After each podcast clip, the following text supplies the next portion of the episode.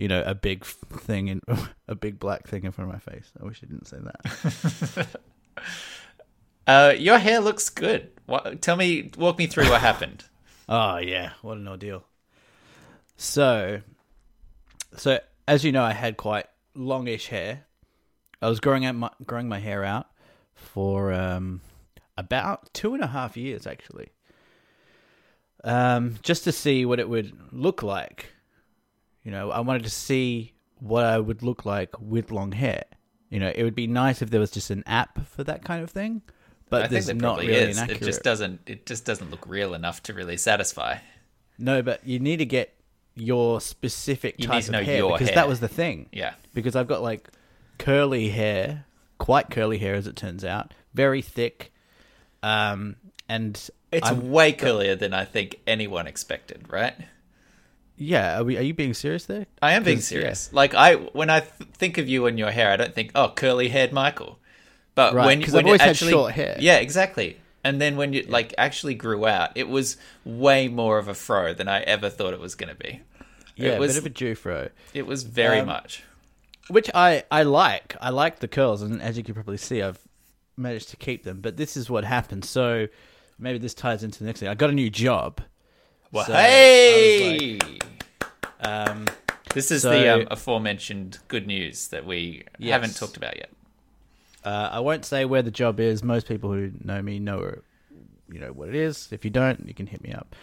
Um, but yeah, so got a new job, and I thought, well, fuck this experiment. Yeah. now you're in the um, real world. Well, I don't want to go in because I was. This is the thing. I was tying because it because my hair is so thick. I was just tying my hair back all the time because it was so like in the way. It was. It, I hated it. It looked good maybe twice in a month, um, and so I started. I was starting this new job, and I and I thought I'll get a haircut, but hairdressers have been closed for months, and um, and then the week before I was meant to start this new job, hairdressers opened, but they're all booked out. Of course, everyone wants their hair did. Everyone wants their hair did. um, and so the only option that I had was to go to a barber that was walk in only. And that's not normally your you're you're a salon dude. Well, now that my with longer hair, I, I wanted it done properly. You You don't have to justify more. it. You don't have to. It wasn't like a question of your masculinity. I go to a hair salon. You got very insecure suddenly, where you felt like you needed to explain yourself. Uh, uh, well, I had my, my hair was a lot longer, and I just wanted to make sure it was. Well, I'll tell you why. of. Because I, I- throughout the course of this growing out of the hair, I did drop like a ninety bucks on a haircut, and I said that to some people, and they were horrified. yeah, And it was they like don't- a bit they don't indulgent. It's understand. a bit vain. you know, a quality men's haircut. It it takes some it takes some time. It takes some money. You you know, you, no one's like, oh, I see you got a uh, a Jaguar, but that cost a few pretty dollars, didn't it? It's like, well, yes, it did actually, but it looks a million dollars. Yes, but I guess the issue there is it's like vanity. Uh, it's like so so much about your own vanity. Sure, but so is a Jaguar, Did you talking about a jaguar like the animal? an animal. Yes, like having having a pet animal. No, I'm talking about the car. If you're buying like a you know two hundred thousand dollar car or whatever, like that's also a vanity statement, isn't it? I I guess it is indirectly. It is.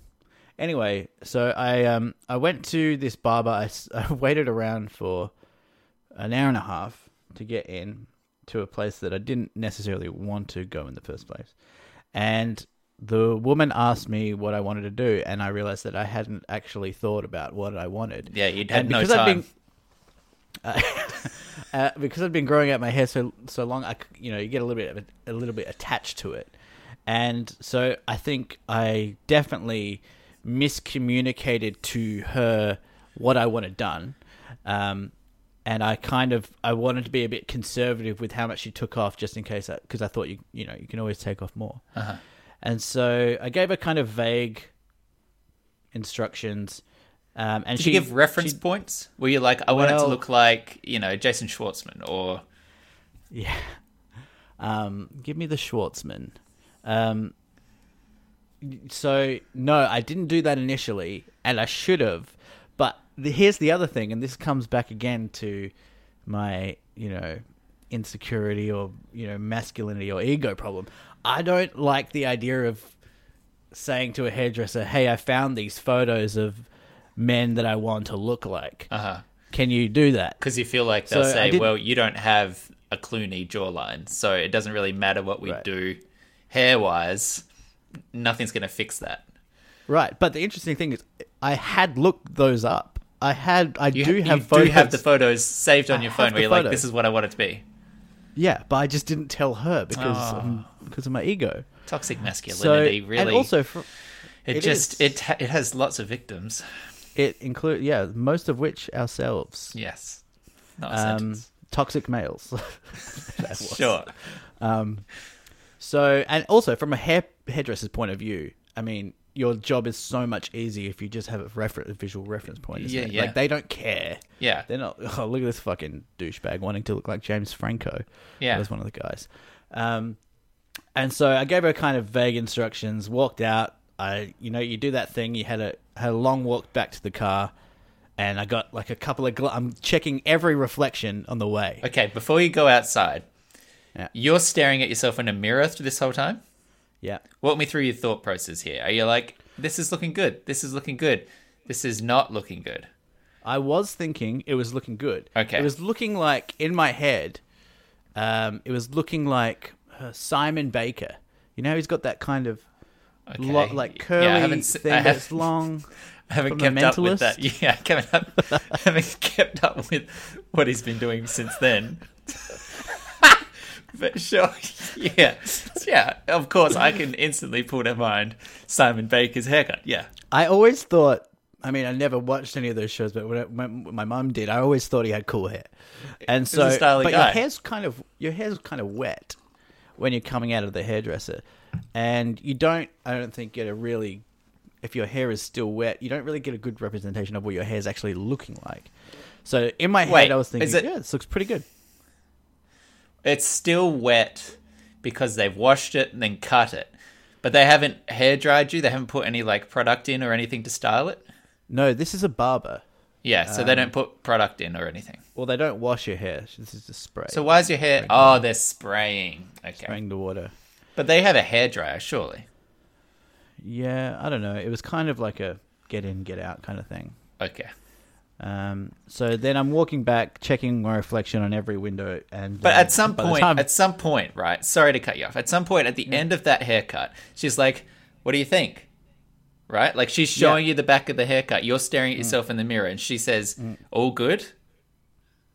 yeah. So this is the other thing, and this will this will come back to the um to the end of my, this story as well. Is that I don't have the heart to say no. Uh, this is not what I wanted. So whatever she gives me, I'm going to say yes. Great, thank you.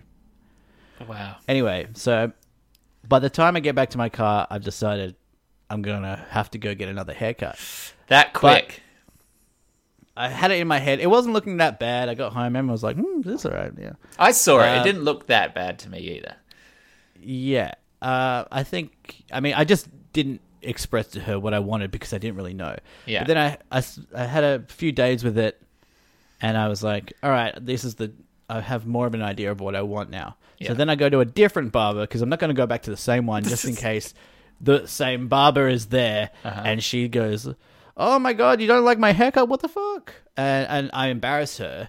So I went to a completely different barber, and this experience that I had was horrendous. It was like I haven't been waterboarded or, you know, um, uh, You have been to, punched um, in the face a few times. Oh, I would I'd take a couple of punches to the face compared to this Wow. What are they called? What are they called? Prisoners of war? Torture. It was torture, and I'll tell you why. So I booked in for this one and went straight in, and I said to the guy, "I want a scissor cut. I don't want a rate. I don't want a clipper cut." It's like a young, like 19, 20 year old kid, kind of smelly, um, and he. I said, "Do you want to?" I said, uh, "I want a scissor cut, not a clipper cut." And his face, I'm not kidding you, drops, and I go, "Can you not do that?" and he he goes, um, and the owner clearly it looks like the owner because he's the one that's you know being proactive, greeting you as you come in and Yeah. stuff.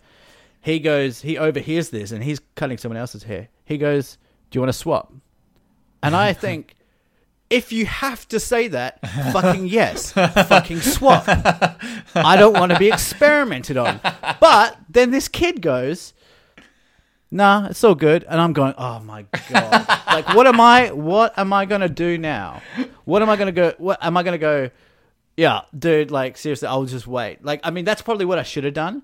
Uh-huh. But again, I'm a fucking pussy and my ego gets the better of me.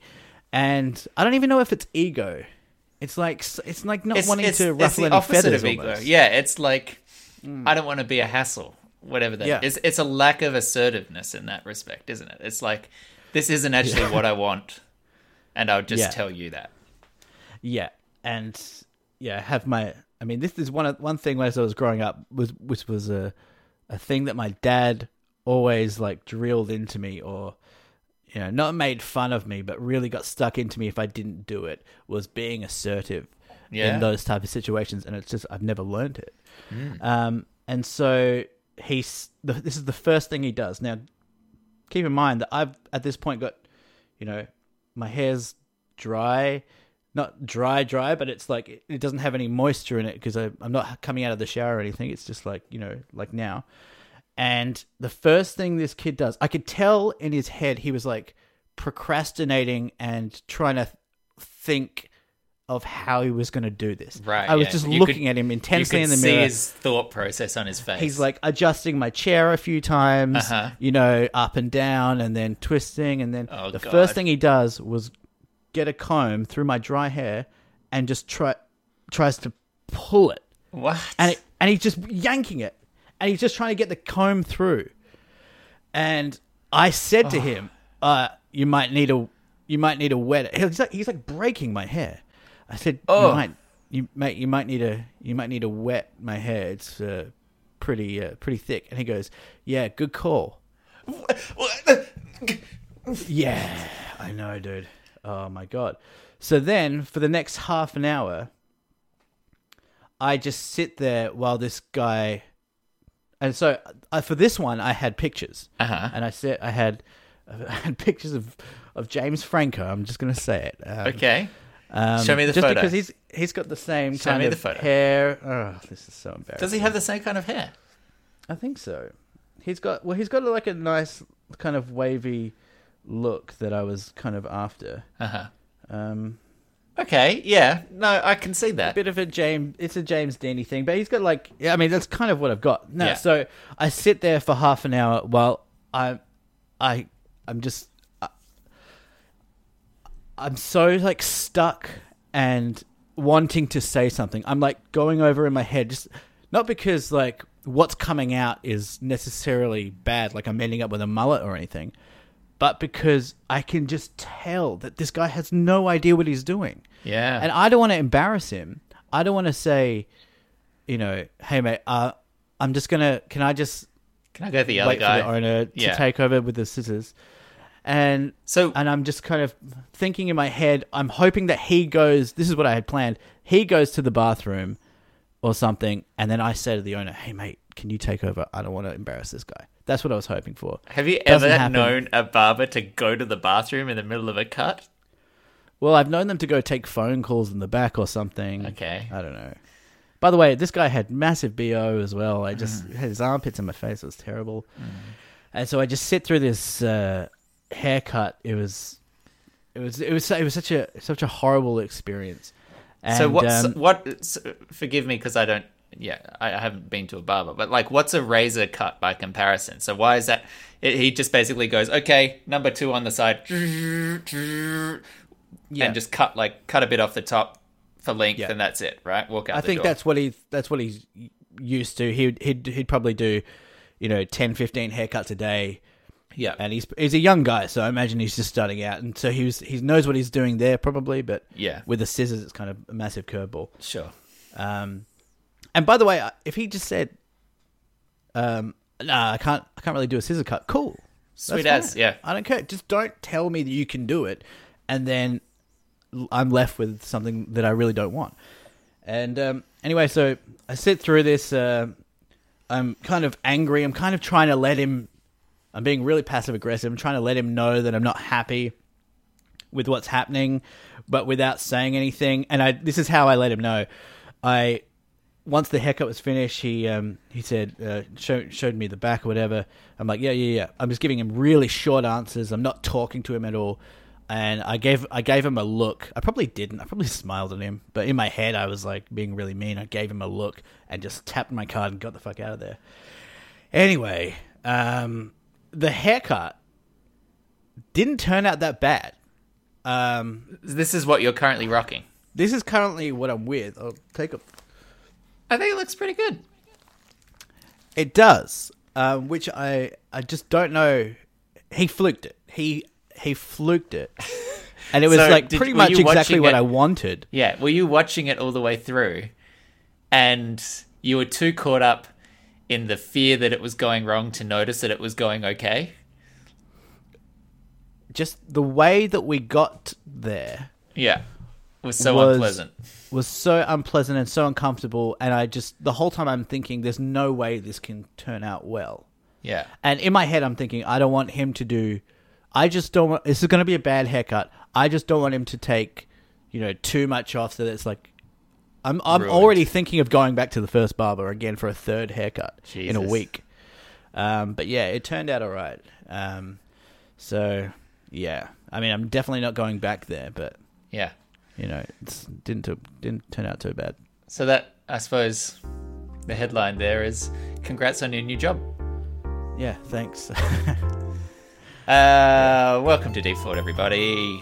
Yay, we did it. We made it through the Trump presidency. And we're so excited to have you here. It is a podcast, and today, you know what we're talking about. Sitting through the internet with me, my friend Michael, with his snazzy new hair. Politics. And my name's Nick. Hi, Nick. Hi. Um, if we have ongoing hair chat, I think we should have a segment called "There's a hair in there." Place good. Um, shouldn't it be something like um, snip, snip? Uh, Snip chat. could be Snipchat. Yeah. Yeah, we'll work it. So Wait, we have a it- snip you're- chat. Snip chat is oh, is all about parsnips. Oh yeah, that's, that's a, we can't double up. we, We, just we got a couple. Snipchat two Snipchat hair two. edition. Look, I'm trying ready to to eliminate the confusion at the s- at the source. we'll, do it, we'll do it after the fact. There's Yeah. still plenty of parsnip fans out there that deserve another update. Yeah. Um, sorry, what were you going to say? I was going to say you are calling the election right now. Now we should say that this is 6:30 p.m. on Thursday night. Correct. So Um, we don't know really. By we, we were plan- we were hoping to do a post immediately post election pod yes, like we did last time. yes, we were uh, we were all scheduled for yesterday, Wednesday, but factors intervened, which was fine. And as it turned out, the uh, situation was blurry enough to be a little bit uncertain over today, Thursday. That has now clarified quite a lot. Biden seems in a pretty good track to take this thing, even though it is not quite fully counted. Um, and I believe the uh, the New York Times has quite a good um, sort of summary of of the situation as it stands by their estimation in terms of the remaining five states which need to be sort of which are the swing states that need to be decided. Biden has 27 ways to win. There is Trump has four, one right? tie, and Trump has four ways to win. So, by you know, uh, it- it's not impossible that Trump walks away with this, but by the way the numbers are going, with the leads that Biden has in the states that still remain, and where the ballots that need to be counted are coming from, it seems a lot more optimistic that Biden is going to get enough electoral college votes to seal this thing. Yeah, pretty crazy. I um I put a hundred bucks. I know you're not a gambling man, but I put a hundred bucks on Biden um, when he was paying a dollar fifty, and um, the odds changed so rapidly over the course of yesterday afternoon and last night Right. that I I got so so. I bought I bought Bi- Biden for a- dollar fifty at a dollar fifty, um, and then he went out to he blew out to four dollars twenty or something. Wow. Like that. So, um, a couple of uh, one of my friends, Dave, um, he I think he he snapped that up when that blew out. He bought it at, at four dollars twenty. Yeah. But um, yeah, it looks like I, I should make a cool fifty on that one. Nice. Hopefully, So, um, I suppose the the the results still being somewhat up in the air, and indeed, by the time I edit this podcast tomorrow and get it out, we will probably have a much clearer picture of whether or not everything we're about to say is true. but mm. as it currently stands, it, how do you feel about this electoral process? I mean, there's a lot of different angles here. There is the the Trump claiming he won. There is the like ongoing attempts to um, write this off as fraud by s- simply counting all of the votes. He's calling that fraud. Uh, How are you feeling yesterday as you watched stuff come through? Did you have any time to really pay attention to it? I was I went over to Dave's house um, with a couple of friends and we drank beers and watched it like it was a football match. It was amazing. Um, and yeah, we we watched that Trump speech in which he said absolutely nothing. Did you watch that? I've seen clips, but I didn't subject myself to it. It was embarrassing. That's the thing that I feel. Mo, I mean, that's one of the things um, that I've really has really um, become apparent to me is that the Republican Party, and especially the White House team and the Trump team, are fucking embarrassing. I mean, the way that they are trying to um, to project a strength and this winning kind of uh, per, this winning kind of persona is just so pathetic. And you can tell in the in Trump's manner that he's scared.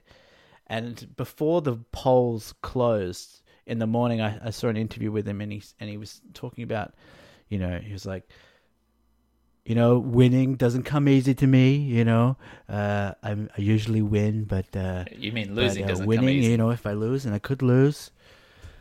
I mean, I, I just can't. I mean, have you ever seen? Has anyone ever seen this guy admit any sort of losing? No. No, and yet this is such a direct and obvious l- example of someone losing something. You lose Yeah. and um, and also because he's the incumbent president, it's like even more losing because most incumbent pres- pres- presidents win a second term.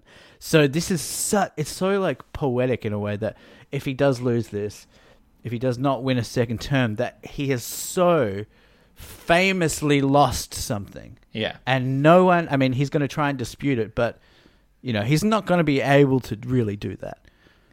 The um not only it's not like running for a job and missing out on it right? It's it's not like being a presidential candidate and then like hillary takes it and you didn't get the job. This time it is kinda like I had, fired. it yeah exactly. This time he had the job and he got fired. He could Hmm. have you know if if the american people wanted he could have um you know been given four more years of this. And they said no we don't like what you're doing. Get out of there. Um, like that is the most direct as you say assault on his ego. And this is a man who has the most fragile of egos who can never admit anything was ever wrong that he ever made a mistake that anything he did was never true.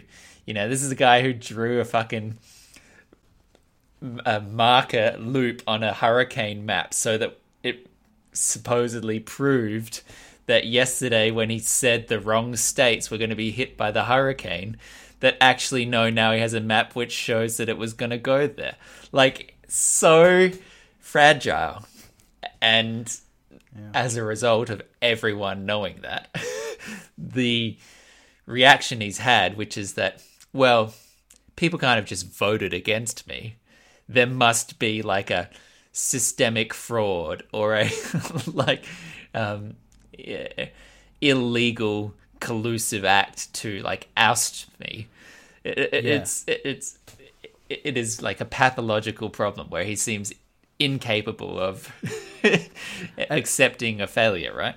and also astoundingly not seemingly grasping the concept of mail-in voting. Yeah. and like he's like, we were winning, we were winning Michigan. Sorry, I keep doing the Trump voice. I want to because I'm not gonna, I'm not gonna be You able to keep do it for much longer. You yeah. know?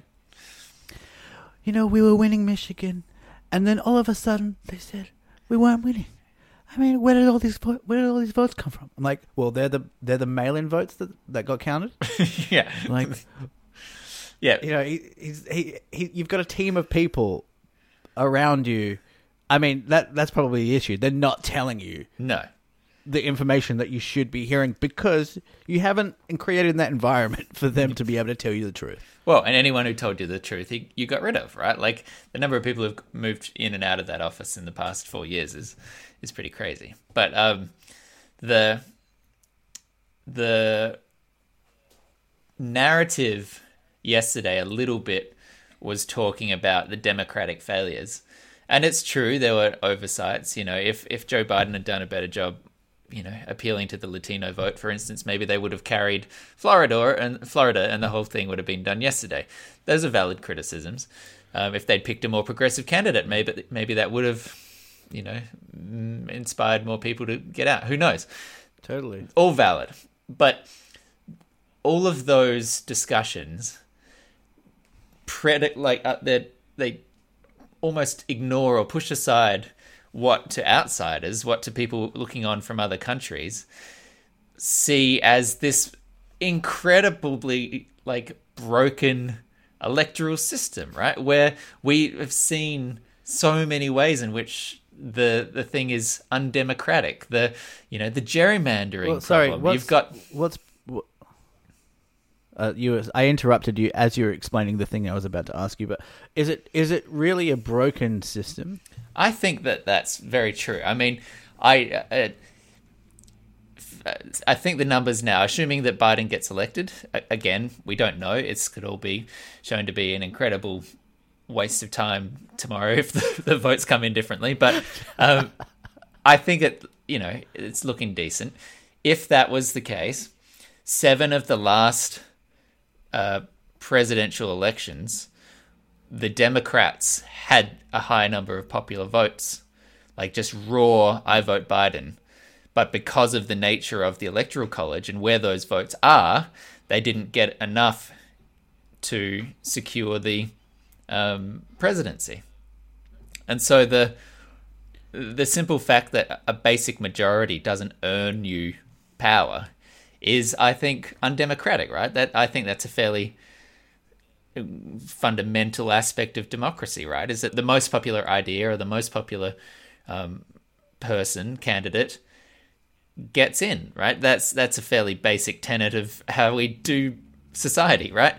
So all of this stuff where it's like, okay, you need a certain kind of voter ID and that disenfranchises, you know, members in minority communities. We're going to get rid of polling booths so that you have to be able to spend 8 or 9 hours queuing up in order to be able to pass um, you know, cast a vote. If you can't do that because you've got work or you've, you know, can't find the time because you've got kids or you don't have the money to drive over to the nearest polling station, then you don't get to vote, right? Or, well, maybe we'll vote by mail. Well, we'll defund the fucking postal service so that all your ballots get delayed, and then if it arrives after election day, well, we'll just say that those don't count anymore.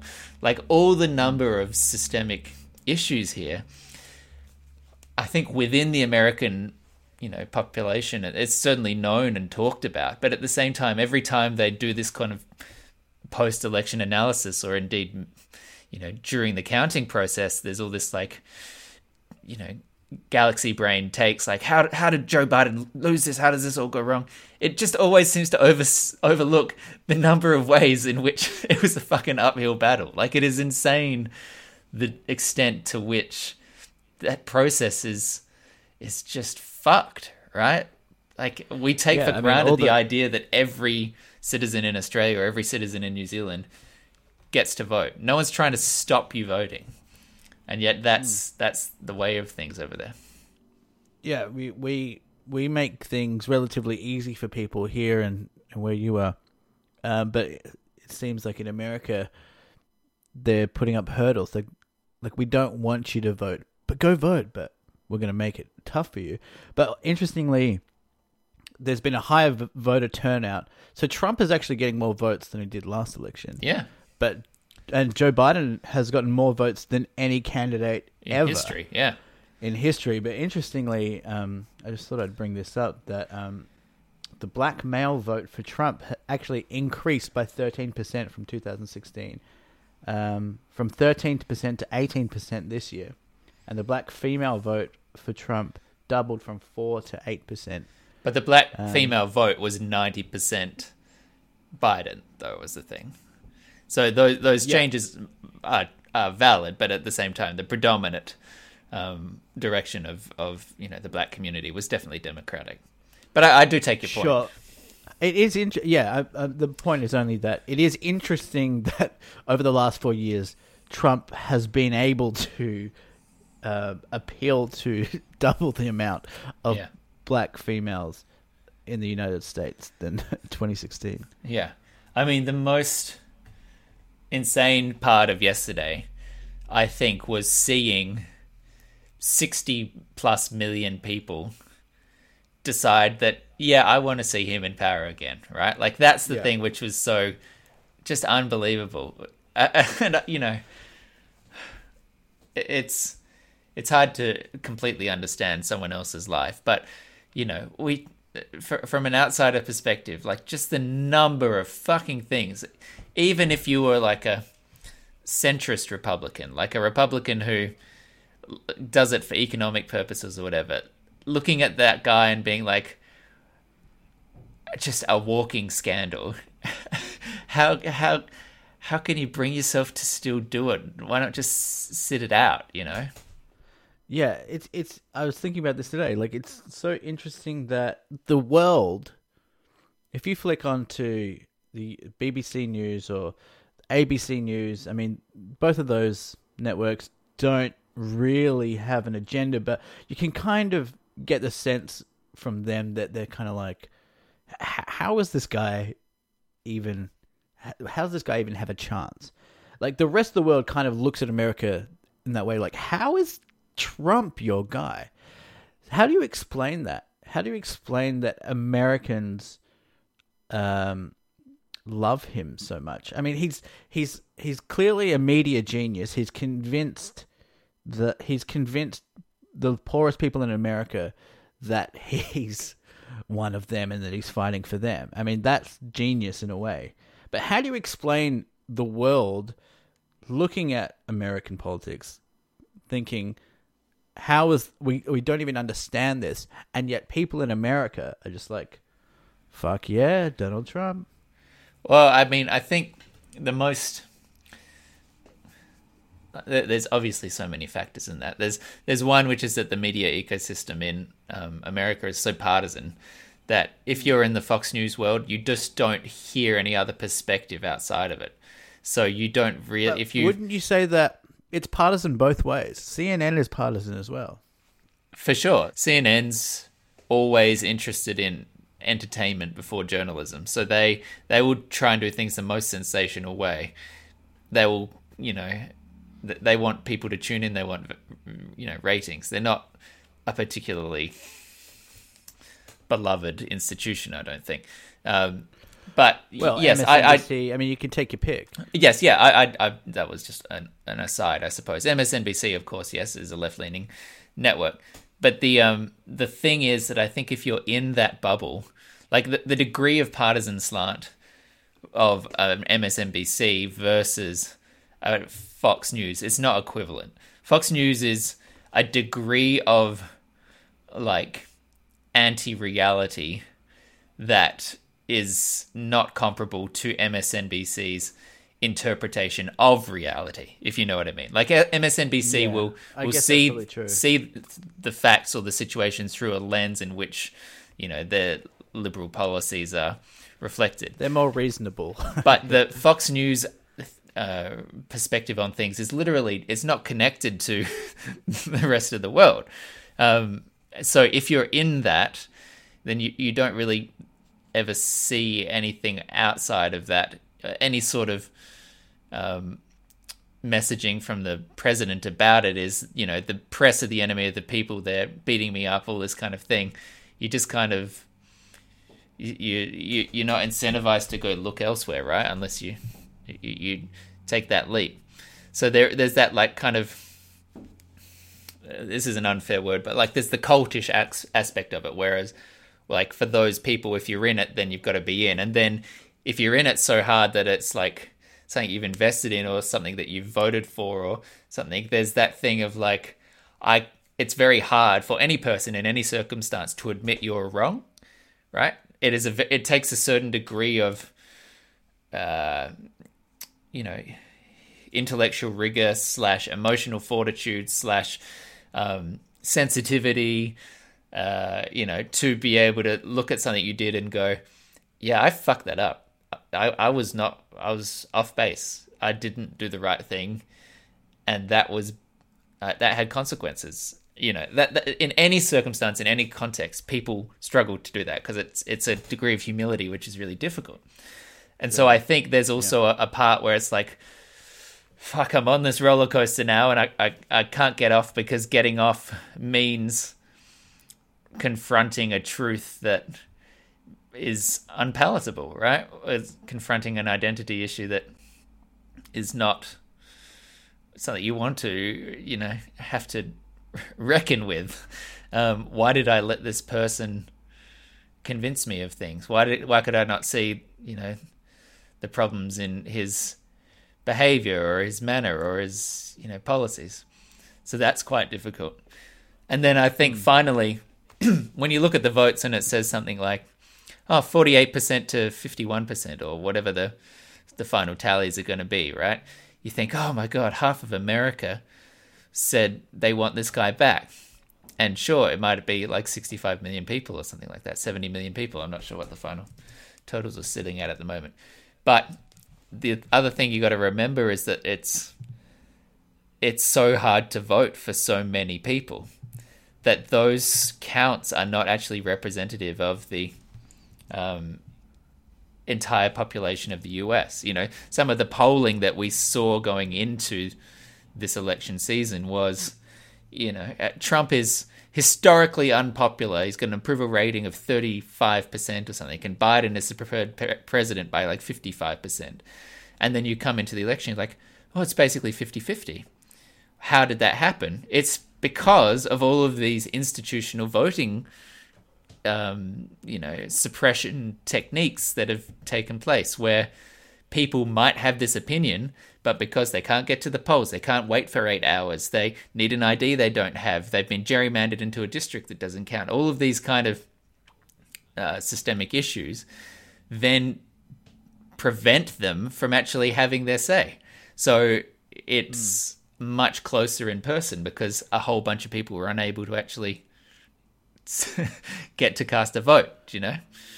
Right. Well, here's a follow up question. How do you explain the disparity between the polls and what actually happens on voting day? Because we've seen it again happen that the polls have no idea what's happening. I I I think that they are definitely, you know, somewhat mediocre. I, I'm gonna defer that question just a little bit because they're still counting. And we ju- we just said you know Trump was an idiot for making claims about things when the the counts haven't come in. I'm going to wait and see what some of these final tallies end up looking at before I, you know, try and compare them to the polls. Right, uh, but the but the polls were predicting a Biden landslide, and that hasn't happened. Were they predicting a landslide, or were they saying so. it's a possibility? They they said that, you know, a lot of them would say that Biden would win. Um, and there there's an aspect here, of course, which is that the um, pandemic made things it threw a whole unpredictability wrench into the works.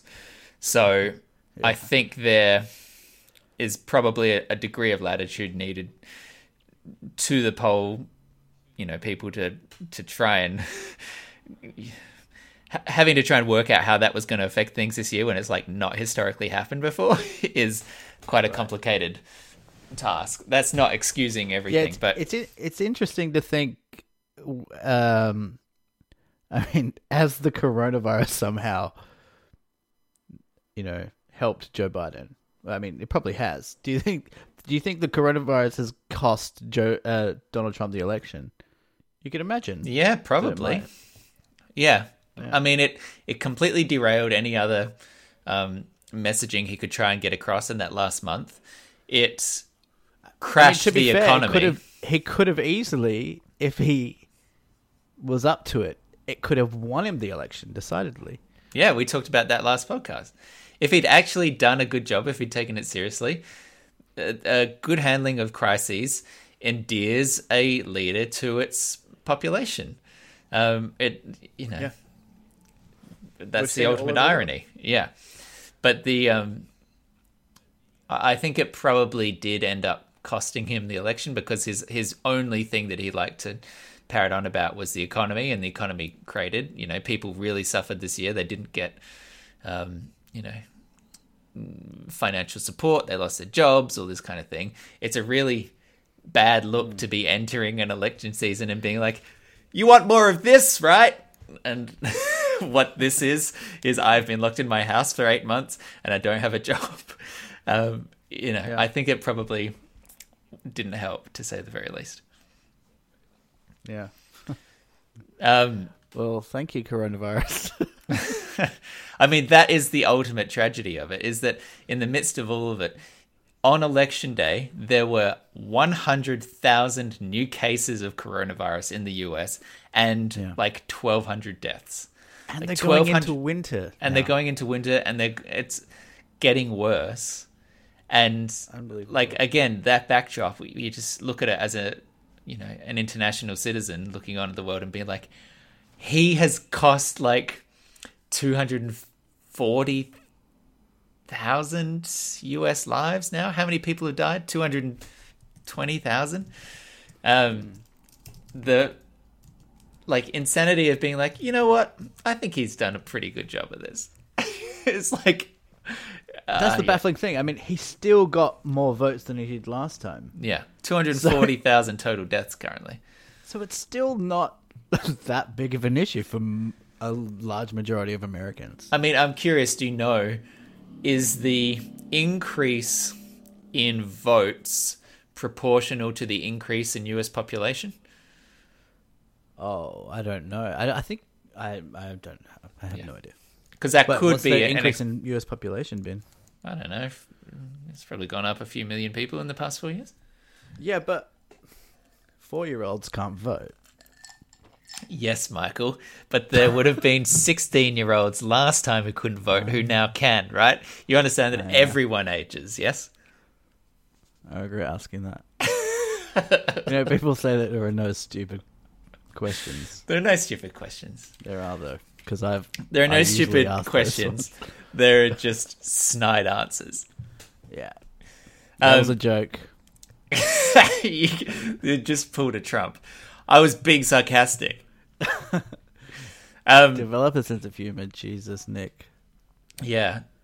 Can I, since we're sort of in the realm of it, did you see the Hunter Biden news? So this was this other thing, right? This was this was the email thing. Was was the you know Now, was that- try to trying to make it a, a bit of a scandal in October so that you know Biden's you know credibility was shot in the lead up to the election, right? Hmm. What were you going to say? I'm sorry. I was going to say this is the, the one that was almost certainly planted by Russia. Yeah. So here's here's what I wanted to dive into. Um, I don't want to go into the whole backstory of the Hunter Biden thing because it's it's fucking absurd. But here is the most fascinating thing.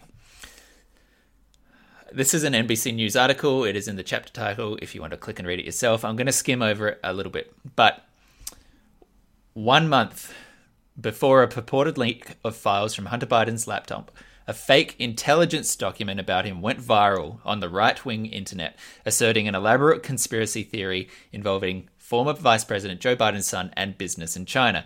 The document, a 64 page composition that was later disseminated by close associates of Donald Trump, appears to be the work of a fake intelligence firm called Typhoon Investigations, according to researchers and public documents. This is the fascinating thing. The author of the document, a self identified Swiss security analyst named Martin Aspen, is actually a fabricated identity according to analysis by Disinformation Registered, who also concluded that Aspen's profile picture was created by an artificial intelligence face generator. The intelligence firm Wow. that Aspen listed as his previous employer said no one by that name had ever worked for the company and no one by that name lives in Switzerland, according to public records and social media searches. So this, uh, you know, we can go into the depth of it. You can click on the link if you want to read it. But here's the headline, right? There's this conspiracy theory trying to smear the Biden campaign. And to do it, they made a fake identity. But more than that, they didn't just put this document out, they computer generated, they used AI to make a face that doesn't exist. And put that as the profile picture, claim that this was the real human. This is the future that we're living in now, where you know, fake information is not just backed up by like, oh, a dodgy website and here's the profile and history. It is accompanied by those face generating um, AI algorithms, so that if you were to click on that profile picture and search for it on the internet, you don't find anything else. It's not a it's not a stock image that you've used. It's not a real person you've claimed to be but isn't. It is going to get no other hits. And so passes an initial sniff test, right? If you were trying to verify the authenticity of this thing. Wow. What do you think about the intrusion of this fake face technology into our real world politics? Well, it's kind of scary. I, I just watched a documentary on. Um, it's called The Perfect Weapon, and I highly recommend it. A little dense, but it goes into uh, kind of you know that Seth Rogen movie, The Interview, and and the kind of North Korean hack. It's about hacking, about um, uh, hacking governments hacking each other. Right. um, and it's kind it ti kind of ties into a little bit of this with the with um, Iran and Russia influencing the elections. Yeah. And the thing that kind of scared me th- learning from that documentary was that that the U.S. officials that they interviewed were like, we had no idea that Russia and Iran cared this much about what happens in our election. Mm. That's the interesting thing. That Russia has offices, buildings, even dedicated to creating memes, discrediting Hillary Clinton in 2016, uh, and creating disinformation and putting it out, even even to the point where they're scheduling protests with Black Lives Matter and white supremacists at the same time, Yeah. so that they clash. yeah. That shit has to be the scariest shit in the world. Like they, There is- they care that much. there's going to be a very interesting you know retrospective on this era in which i think it's fairly reasonable to say we learned that russia basically never treated the cold war as over they just Mm-hmm. changed what kind of war it was from Totally. a a you know a, a, weapons you know a hot war a, a hot cold war to a you know technological cold war in which Hmm. the sabotage that they were pulling was much more nefarious and much less um, you know noticeable and yet arguably more effective. We know you know the cambridge analytica thing from the 2016 election. We know that these botnets and things were in place. We know that they gained access to polling systems. You know they they have done a, full you know years long technological attack on uh, western democracy and in america in particular. And you can imagine how, being Putin, how Trump is such a gift to you, and why Such a you've gift. Got, you've got such an investment because he's putty in your hands. Because guys, with egos like that are so easy to manipulate. Yeah. Well, and yes, absolutely. But also, he is so he is so like fallible and he is so compromised. Like he owes hundreds of millions of dollars. He, you know, has a history of um, you know, allegedly, I suppose, like seeing sex workers and getting people up to his hotel room and and all this kind of very basic stuff which any sort of um, you know, intelligence organization would flag as like this is a problem. This is a problem. This is how people get compromised. Um, but yes, doubly so. Like Trump is just the absolute gift, right? Yeah, it's scary, and and um, and it's also scary because, like these government officials were saying in this documentary, like, why do they care so much? Like, why? Like, that to me is the scary part. That they, that they have not that they have are trying to influence foreign elections, that they feel like they need to. Excuse me. Well, that would be. excuse me. That.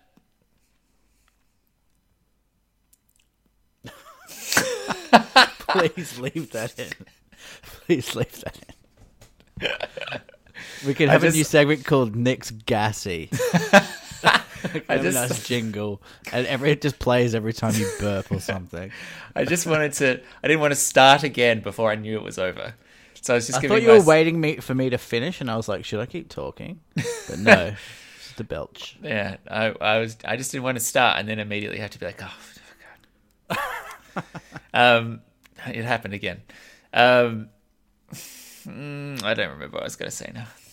Uh, I said something about um, why do those foreign countries feel like oh they yeah, need to? thank you. Yeah, um, I think you know one of the big ones is that during the Cold War and, and in the aftermath, there were sanctions placed on Russia. They they still can't trade with a lot of countries around the world. You know, there are there were issues when they uh, what's the word annexed Crimea, right? Like they they've done you know serious kind of antagonistic shit on the world stage, and they have suffered, um, you know, economic and other penalties f- as a result. So if you can get a leader into um, a position in which they might be indebted to you or favorable to you, then there's a chance they will lift that kind of restriction, and you can ban it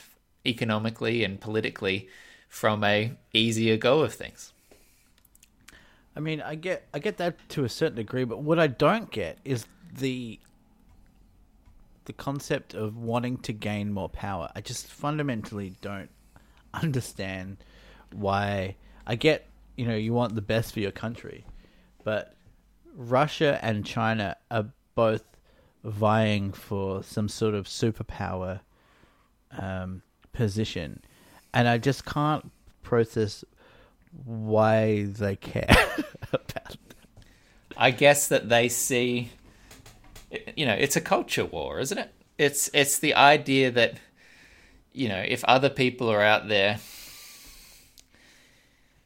I, I mean, this this it's a loose analogy, so forgive me, but like, in the same way that, you know, a religious person might fight against the legalization of abortion, say, or um, you know, the decriminalization of drugs because morally or culturally they feel like it is uh, antithetical to what they believe and what they want the world to be, right? In the same way, China, I think, views Western democracy as a threat to what they want the world to be, right? Same with Russia. They they see these sanctions on them as preventing them from shaping the world the way they want it.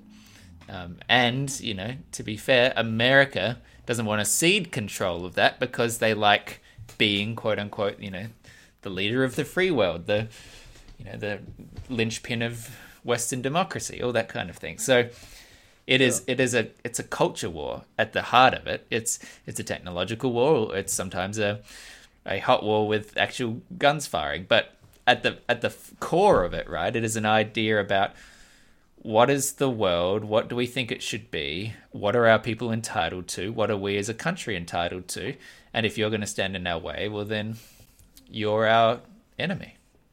Yeah, I get I I get that concept broadly speaking, but boiling it down, we're talking about like a few individuals deciding like the direction of a country.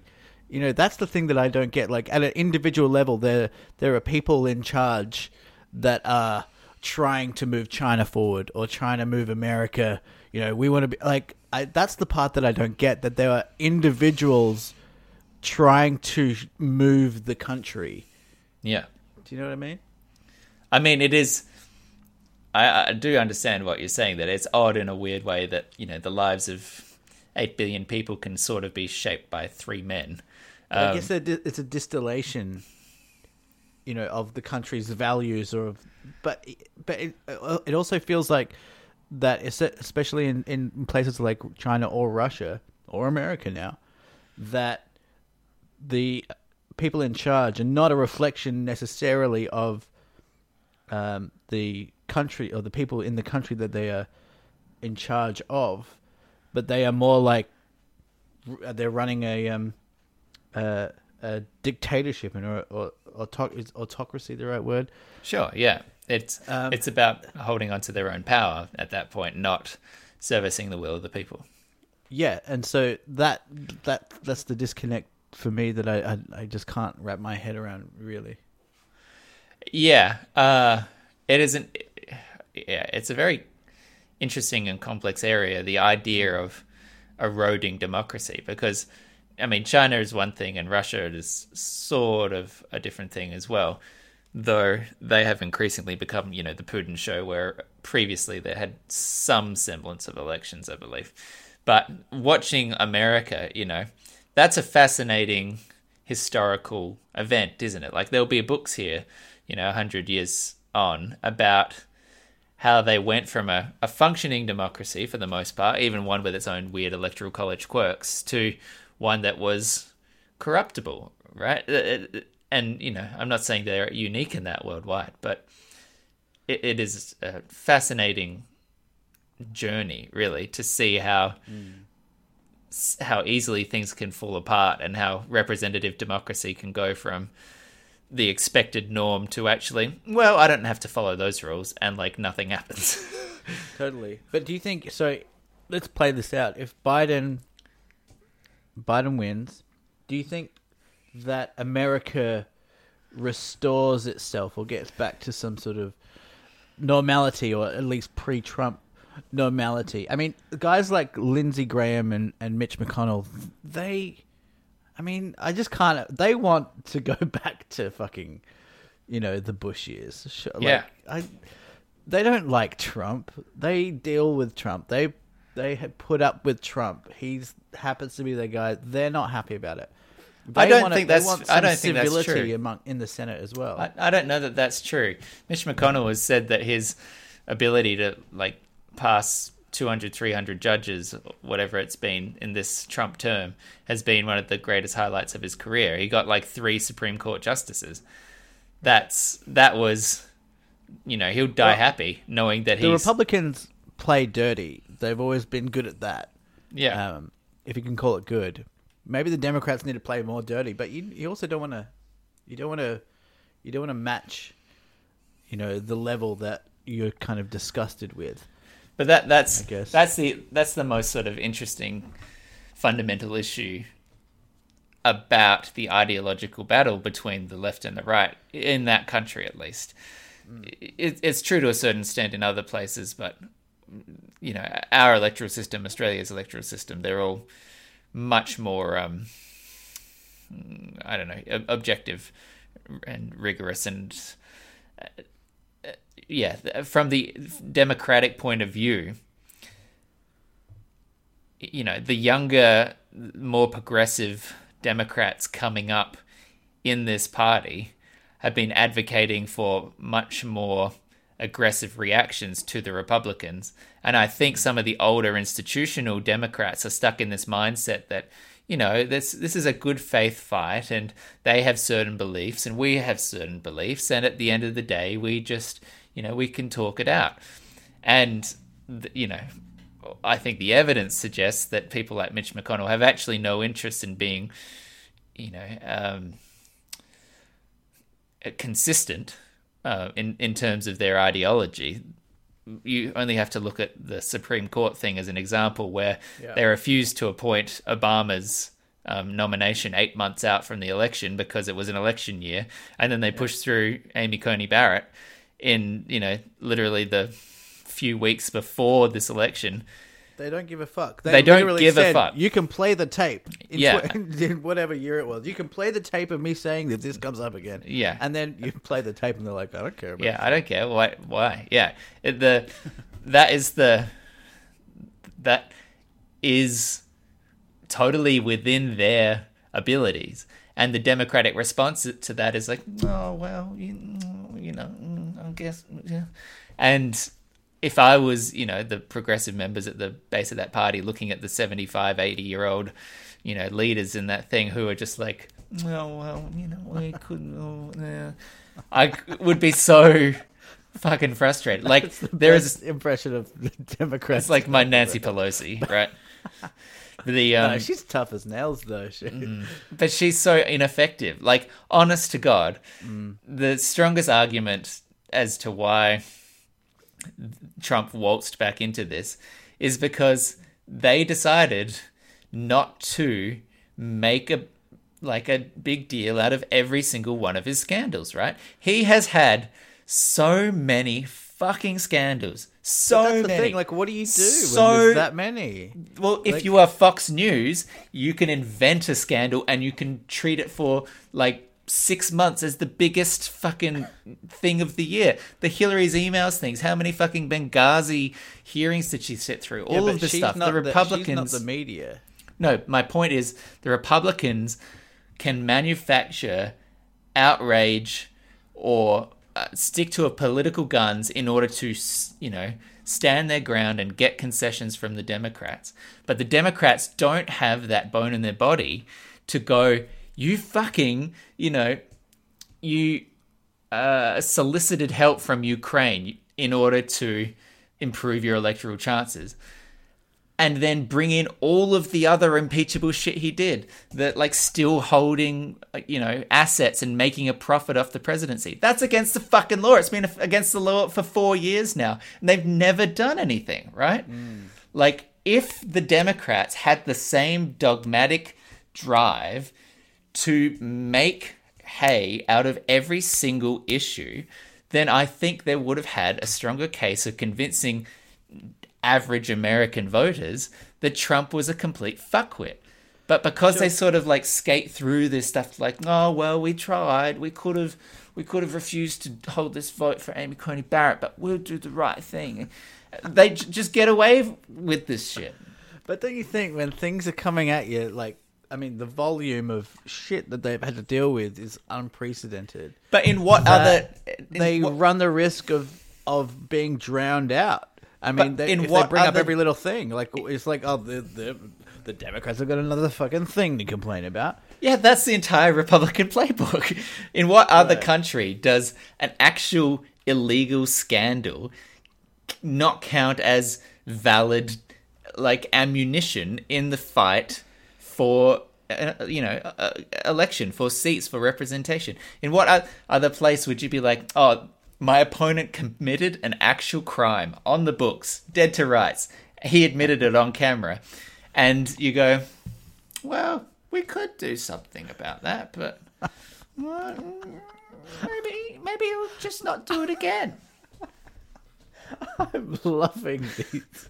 I'm loving these personifications of of the Democrats. By the way, um, amazing.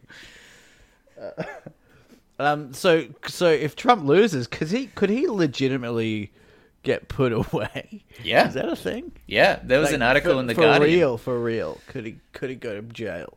Yeah, there there is a article in the Guardian talking about exactly that.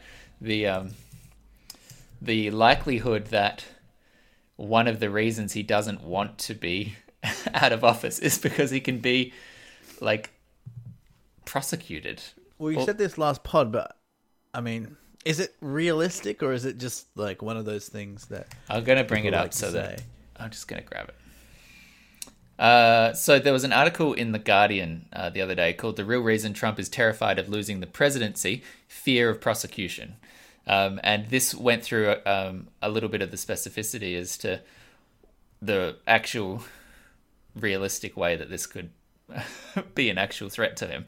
Um, the uh, the author here, uh, Samer Shehata, um, says that the uh, United States is hardly an autocracy. It might better be described as a flawed democracy, but its president behaves autocracy?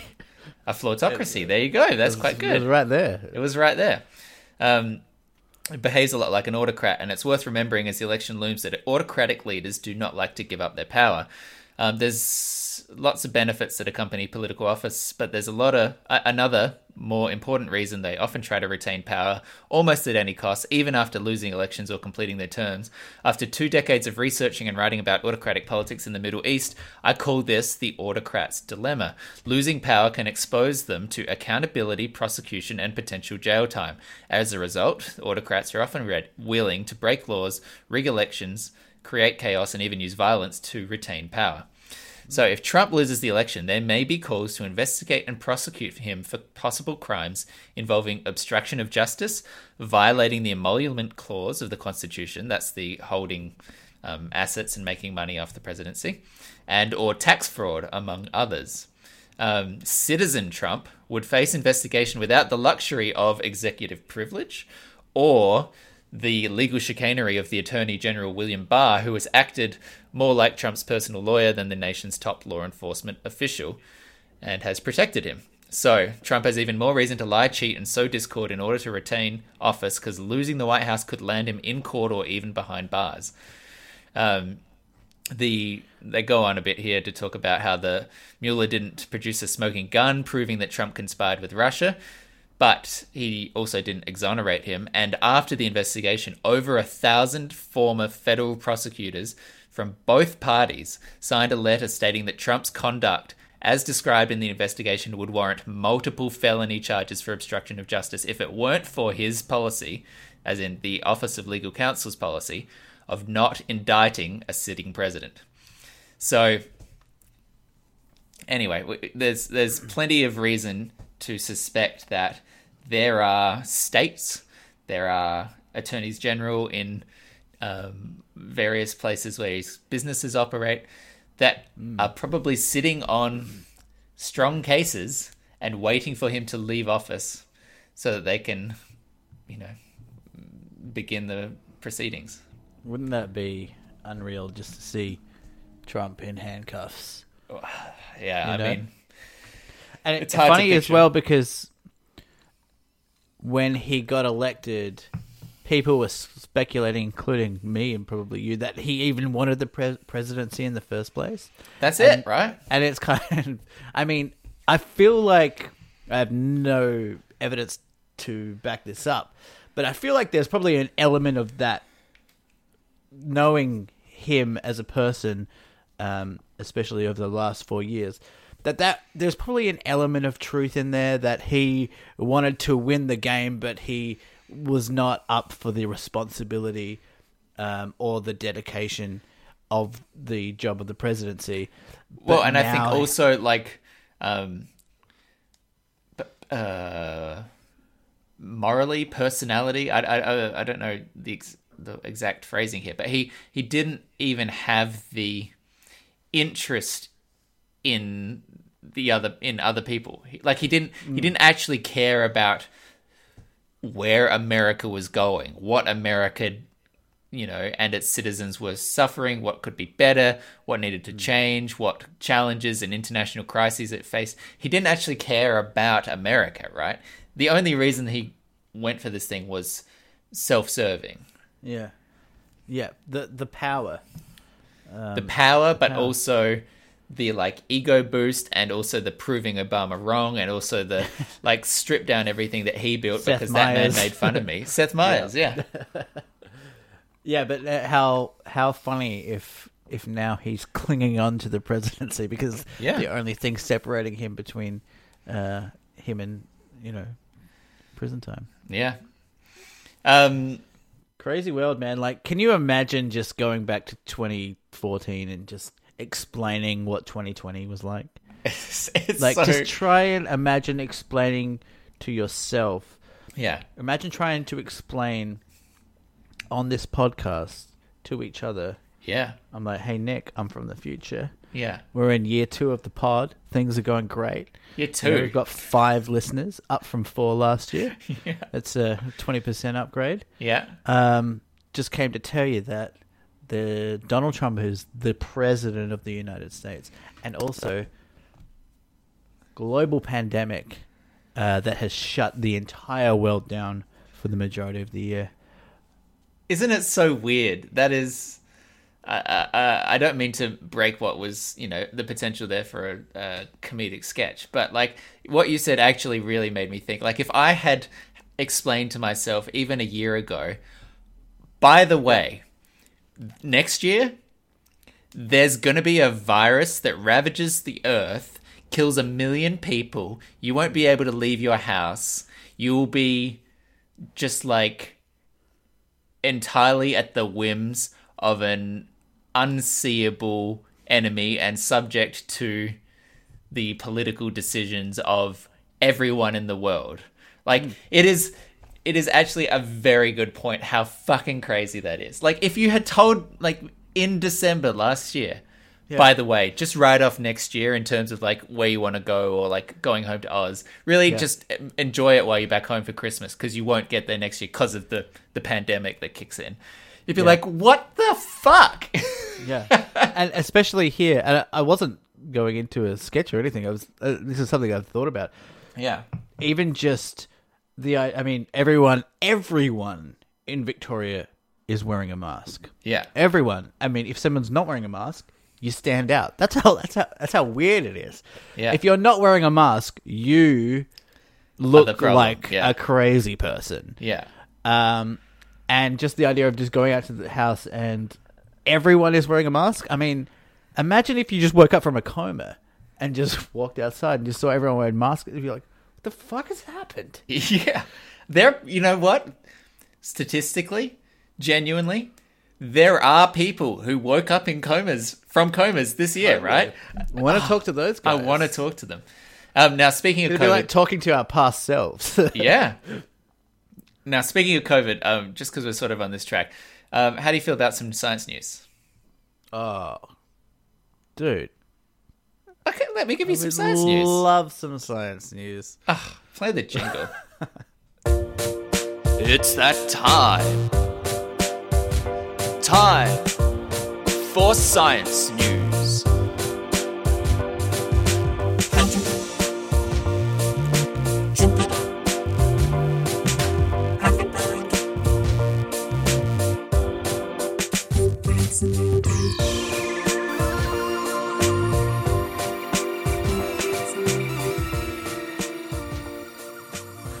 Okay, every week I'm I'm trying to act as more enthused than the last. That's good, but I do feel like it's also genuine. It's like one of those things where if you force yourself to smile, then you Yeah. start to feel happy. Sure, I know. I, I gen- genuinely love science news. Yeah. Would this could also be. day. What was that? I just said I would love to do a science news myself one day. Oh, you think you think you could do a science news? Uh, I mean, I would like to think that I could do a science. news. That's pretty. It's a pretty high bar over in I mean, science you news. did a weird news. Yeah. Again, there's a pretty high bar in science news. Yes. Um, well, just well, different you know what? This could actually be a weird news. This could be. This is in the. This is in the realm. It's a So- weird. It's a weird science news. You've just fucked me twice. Then I'm a double if you're fucker. gonna, you've double fucked me. You're gonna do a science news, then you switched it, and now you're gonna do my segment again. You know, let's call it. Let's call it a science news. All right, But just know there's an asterisk. I'm gonna have a science news next week. Hmm, We'll see about that. Okay, here we go. Uh, Reuters, Reuters, Reuters? Reuters. Reuters. Reuters. Not not Reuters. Not Reuters. Sorry. You said What is this? Hooters? well, Reuters is exactly the same kind of implementation, isn't it? Um, it's like Hooters, but for journalism. Yeah. Uh, Reuters says Denmark plans to cull its mink population after a coronavirus mutation spreads to humans. What the fuck is a mink? A mink is, you know, ermine, you know, stoat, you know, those little weaselly animals. Let me. No. You've. Okay. I was picturing a reindeer for some Okay. reason. You're wrong. I'll, everyone on the podcast who hasn't heard of minks before, have a look at the image. There's a picture I know of a mink. a mink's. Oh, you can. Wow, that's crazy. Look at that. Look at what? It just popped up on my thing. Yeah, I sent you a chat message in Skype. It just like came up all over your face. Yeah. Yeah. I, Okay. Weird. Um, a mink. Okay. Mink is like a. It's like a an a animal. weasel. It's like a weaselly animal. Ooh. Okay, so here's the here's the story. Copenhagen, Denmark will cull its mink population of up to 17 million after a mutation of the coronavirus found in the animals spread to humans. The prime minister said Wednesday. Health authorities found virus strains in humans and in mink, which showed decreased sensitivity against antibodies, potentially lowering the efficacy of future vaccines. We have a great responsibility towards our own population, said Prime Minister Mette Frederiksen. But with the mutation that has now been found, we have an even greater responsibility for the rest of the world as well. The findings, which have been shared with the WHO, were based on laboratory tests by the State Serum Institute, the Danish authority dealing with infectious diseases. They are blah blah blah, calling for investigations into the number of people invest, uh, infected with coronavirus from mink that have had some genetic changes in the virus. The Danish authorities are investigating the epidemiological and virological significance of these fi- findings. Authorities in Denmark said five cases of the new virus strain had been recorded on mink farms and 12 cases in humans, and that there were between 15 and 17 million mink in the country. Outbreaks at mink farms have persisted in the Nordic country, the world's largest producer of mink furs, despite repeated efforts to cull infected animals since June. So Denmark's police, army, and home guard will be deployed to speed up the culling progress, uh, culling process. Uh, they are basically killing. know what that means. Like, like what are the specifics though? They- the army's gonna go kill a ferret. They're going to kill 17 million mink because How? this. How you guys doing it? Gassing them? I'm going to. Bit, bit Yeah, it's a very good question. I don't know. I presume they probably do the same thing that they normally do when they kill them. Like it's a fur trade, which is kind of fucked in the first place, to be honest. Oh, yeah. but um, they're going to just go through and be like, nah, all dead. No coronavirus in this thing anymore. We're going to kill every mink in this country. Oh, it's gonna be a genocide. It is a mink genocide. Oh boy. I feel bad for minks, but also you ugly, so you deserve it. Beautiful fur. Beautiful fur though, beautiful coats. Beautiful Oh, coats. I wonder if they'll use all the fur. well, I guess they probably will, right? They would just I mean, kind of be insulting to the mink community to not use the fur. Yeah, but see, here's the just gonna economic kill us for problem. Now you have 17 million mink around. You've got all of this like Mm. oversupply. Prices go down. Oh, you know, yeah. difficult, difficult Not problems. valuable anymore. Then you Yeah. have to go back to foxes. Yeah, th- then you're the back to the fox problem. um, I have a second story here, which I also thought was kind of interesting, and it's completely unrelated. You- double science news. I've got a Are you double. Fucking I'm gonna, serious? I'm going to double fuck you. I told you. All right. Um, this one I think you'll also find interesting. Mm-hmm. In a Tibetan cave, archaeologists find evidence of a mysterious ancestor. This is a um, an article on stuff that I think my friend Fee put in the group chat. Um, researchers from Australia, working in a holy cave high on the Tibetan plateau, have unearthed a cache of stone tools, animal bones, and DNA from modern humans' most mysterious ancestor, the Denisovans. These are cousins of Neanderthals. Have you heard of Denisovans before? no. I hadn't heard of them either. I didn't realize that they were like members of our family tree that we're still like learning about. Denisovans contributed about 5% of Aboriginal Australians' DNA, yet we have never found a single complete fossil, just fragments of fingers and jaw. We know only that they lived across Asia between 45 and 400,000 years ago, often at altitudes that most modern humans could not survive. Modern humans encountered some encountered them sometime after we left Africa, but then they disappeared, leaving almost no trace. Now, in 2019, archaeologists tentatively linked a fragment of jawbone found in this cave to Denisovans, but many experts were skeptical. There was no DNA proof. Now the researchers are back with a new report in Science, backed by a team of Australian specialists, and they have DNA. They're calling it a slam dunk. The dating's really secure. Um, basically, recent research suggests that our family tree has many branches and they fold back on themselves and intermingle. Um, modern humans left Africa perhaps 200,000 years ago, but they did not head over here directly. The world was already teeming with other species of humans, from Neanderthal and Denisovans and Homo floresiensis, Flor- Floris, floresiensis, found in Indonesia. And they all interbred. And modern Tibetans, here's the here's the interesting thing. Modern Tibetans have a Denisovan gene from this other species of human, which helps them survive at high altitude. So the reason that they are comfortable living in that high, you know, low oxygen, high altitude area is a direct result of the interbreeding between modern humans and other like homo, you know, XYZ breeds. Cool. Isn't that kind of like fascinating the actual real world implications of the crazy other varieties of species of humanity that once existed? Yeah, it's crazy that we've never heard of these guys. Yeah.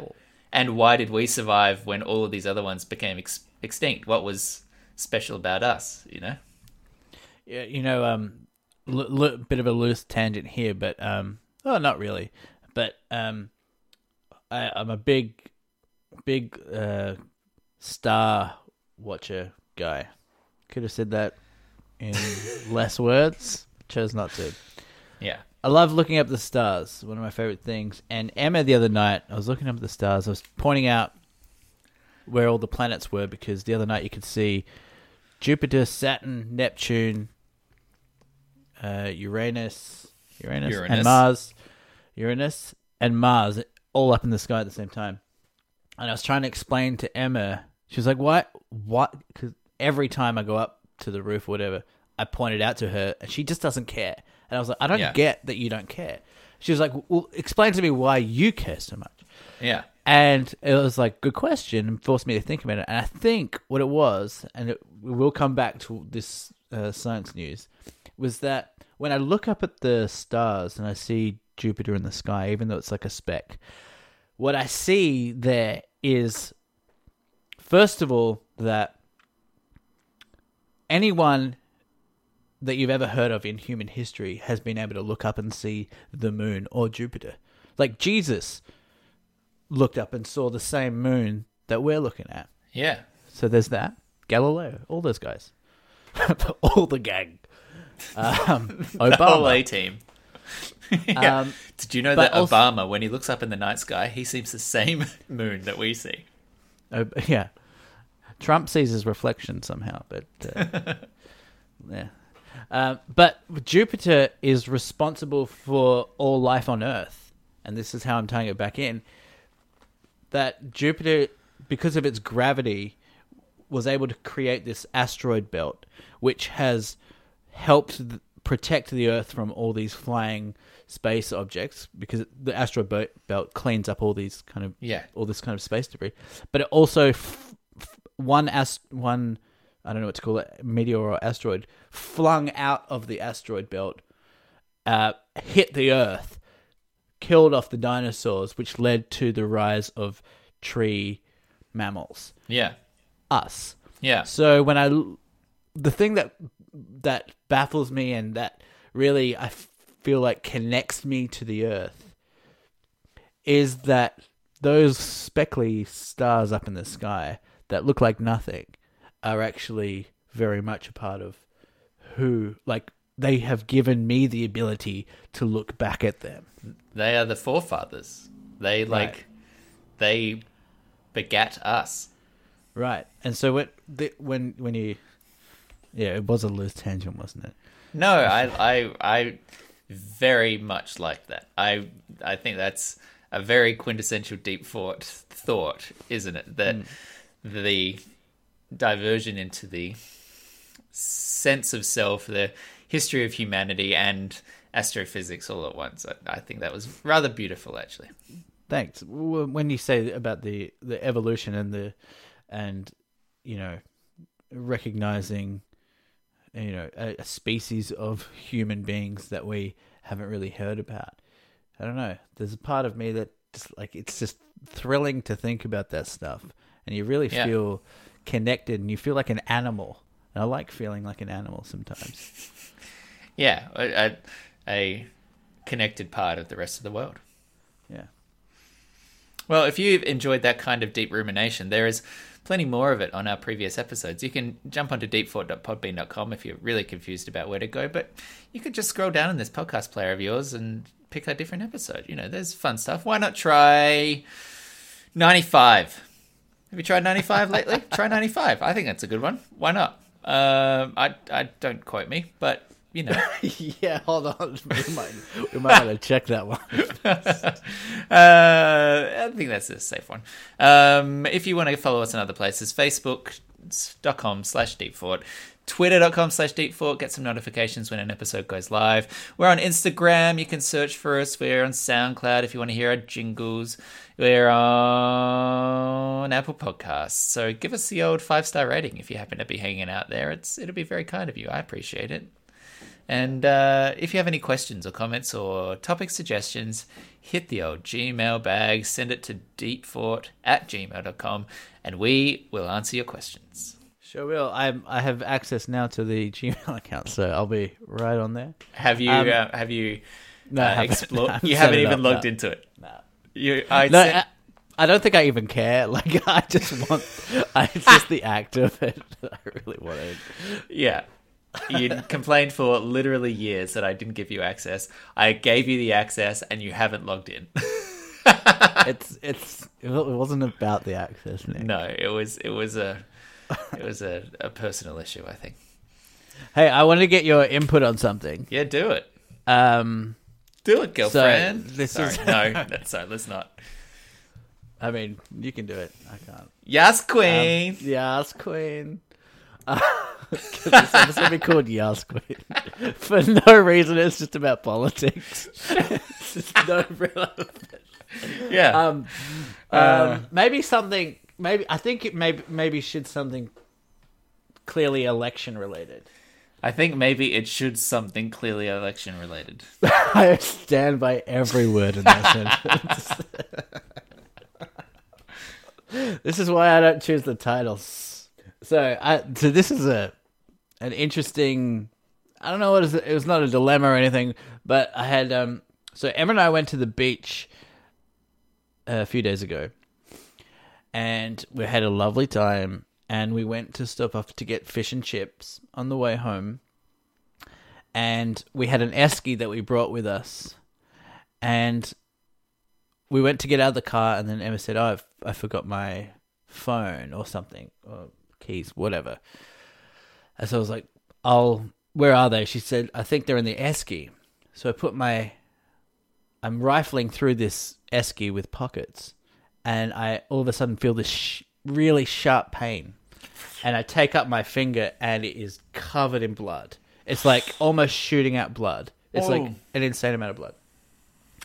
And it turns out there had been there was a steak knife in there from Oh. an earlier picnic that Emma went on, Oh, and it just cut. It just like my hand just went right. My finger went right through this fucking. why knife. did you not give me a warning that this is where the story was going?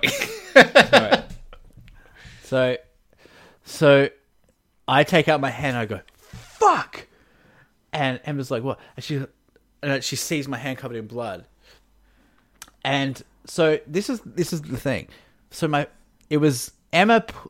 it was Emma's esky. She left a steak knife in the esky, right? So my first thought was like, for some reason, even though I had clearly bigger things to worry about, I was like, my brain went, I want to blame you. I want to blame you for leaving in the the steak knife like open in a bag. Yeah. It, interesting that you, that your brain kind of goes there, but I was, I don't know, like it was kind of a murky one because it's kind of not her fault, but also it kind of is. I just wanted to get what you like. How would you react? Because I feel like you would react like if I let you put your hand in a bag and forgot about a steak knife. that you would be so angry at me for letting you do that. But I also if I just let I- if I let I- you put my hand in a bag with a steak knife, um, But I also didn't. I just like. I think. I mean, I got over it pretty quickly.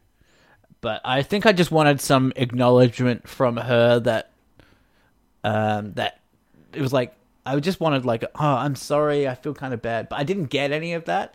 She, Oh. it was like no acknowledgement, and I'm not Hmm. even sure if it was her fault. But uh, yeah, it made Yes. me kind of sour. thank you for you coming to me, the um, the relationship expert. Um, this is in my wheelhouse, and I'm glad that you have the uh, the confidence in my judiciary ability to to decide this for you. This is a uh, sorry. I just said, well, It doesn't. Mm, skeptical. A Well, skeptical what, noise. if if you got other have you got other people to speak to about this? I've got no one, dude. You're my, you're my only. So then let's cut the sass, hey? all right. Let's turn Let's that sass back down. Um, it is a it is a tough one. It is the Mm. it's what you know I like to call an unforced error, in the sense Sure. that you know you did this to yourself. At the same time, Yes. There were factors in that if she hadn't put a steak knife in that bag, you would have not hurt yourself. That is undeniable, right? Mm. At the same time, you were doing the old, you know, reckless rifle. if you hadn't, By the way, Reckless Rifle brought to you by Pepsi. well, I was going to say reckless rifle, one of my favorite indie bands. Um, the uh, if you'd been paying slightly more attention, you'd have kept your eyes open. Perhaps this was an avoidable situation, right? Yeah, I guess. Um, I suppose the instinctual reaction of like, "What the fuck? Why would you?" I think that's quite normal because I think in any situation where your body is like feeling pain or where you've hurt yourself or something like that, it reacts in an animal way, which is that I'm being attacked and something is doing this to me, right? so that's what you think it is. You think your brain's kind of going into a how do I work out who attacked me? So Uh, I- because because my my thought process in analyzing it after was that like I was searching for blame where blame was so not important or not useful in that moment. Yeah, and I, I, I think part of that process is that that's like a that's the modern human brain equivalent of I'm going to fight back, right? Searching for blame is that I well I'm not going to punch the person that did this, but it is Right. that I'm going to, you know, accuse them of of guilt here. I'm going to hold them responsible for what they did to me. Right. Um, so as a as a response, I don't think that that's like um, abnormal or ir- irrational. Well, it's actually it might be slightly irrational, but like it's not unusual. The um, the question is ultimately does the blame matter? Because if it was if it was something that had happened deliberately, that she deliberately put it there to try and put a knife in for you, well then sure, it's like, okay, what the fuck? You deliberately put that knife there and you said, Hey, have you seen my keys? I think it's in that right pocket. Just put your hand in there. Well then By that the way, I'm not rolling that out. if that was the situation, then it's like, okay, we need to have some words now. In a situation in which the causality is a little bit less clear, you know, what what what does blame do? It is probably ultimately just a fleeting reaction and you know, it doesn't need to be really dwelled on too much. I think the more interesting question is why was Emma not sympathetic? You know, like is if does she love you as a person?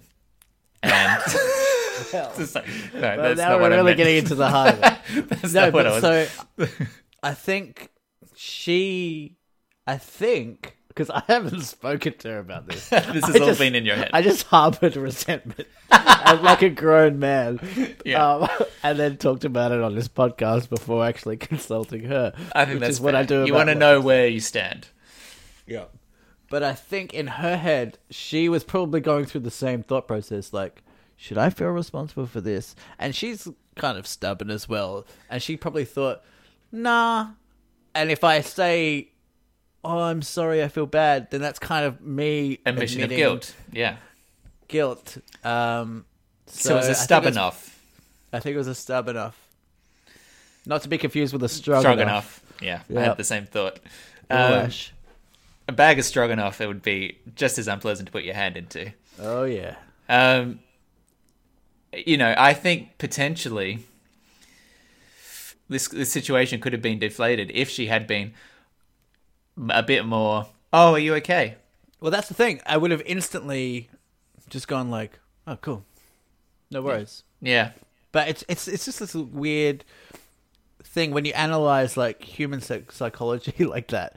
Like a lot of it, human psychology when you're in like a flight or f- fight or flight response, if that's even what it is, it's so weird. It doesn't make sense. Well, it doesn't make rational sense. No, it's all like gut instinct and you know body defense systems and that sort of stuff. Yeah, it's so weird when your body acts primally. Yeah. It's like so out of your control. It's like, Yeah. this is the animal in me reacting. This is not me. Yeah, I mean, this is a bit of a tangent, but it's in the same way. Like I used to have, um, you know, bouts of anxiety, and that's the same kind of rational thing where your body is freaking out, and you, it's Totally. like your heart is going wild, and you're like trembling, or you're like, you know, struggling to breathe, or whatever you know the symptoms are, and, you're like, as a mm. rational brain, you're like, I know there is no immediate danger. I'm not about to be like eaten by a lion, but Yeah. my body is is misbehaving. Acting it's doing yeah. things beyond my control, and it's weird to have that sort of confrontation between your brain mind and, and your your body, yeah. body. Yeah, Yeah, it's it's scary because you've completely lost control because you like to think of your your mind and your body as being kind of connected, which they are, but then also sometimes they're not. Well, and that the body's subordinate to the brain, but it's not. Yeah. Yeah. So actually, that did actually help. So. Okay, good. Thanks. I'll um I'll bring it up with her over dinner. Yeah, Say- I'm sure she'll appreciate that. Next week, you owe me an apology.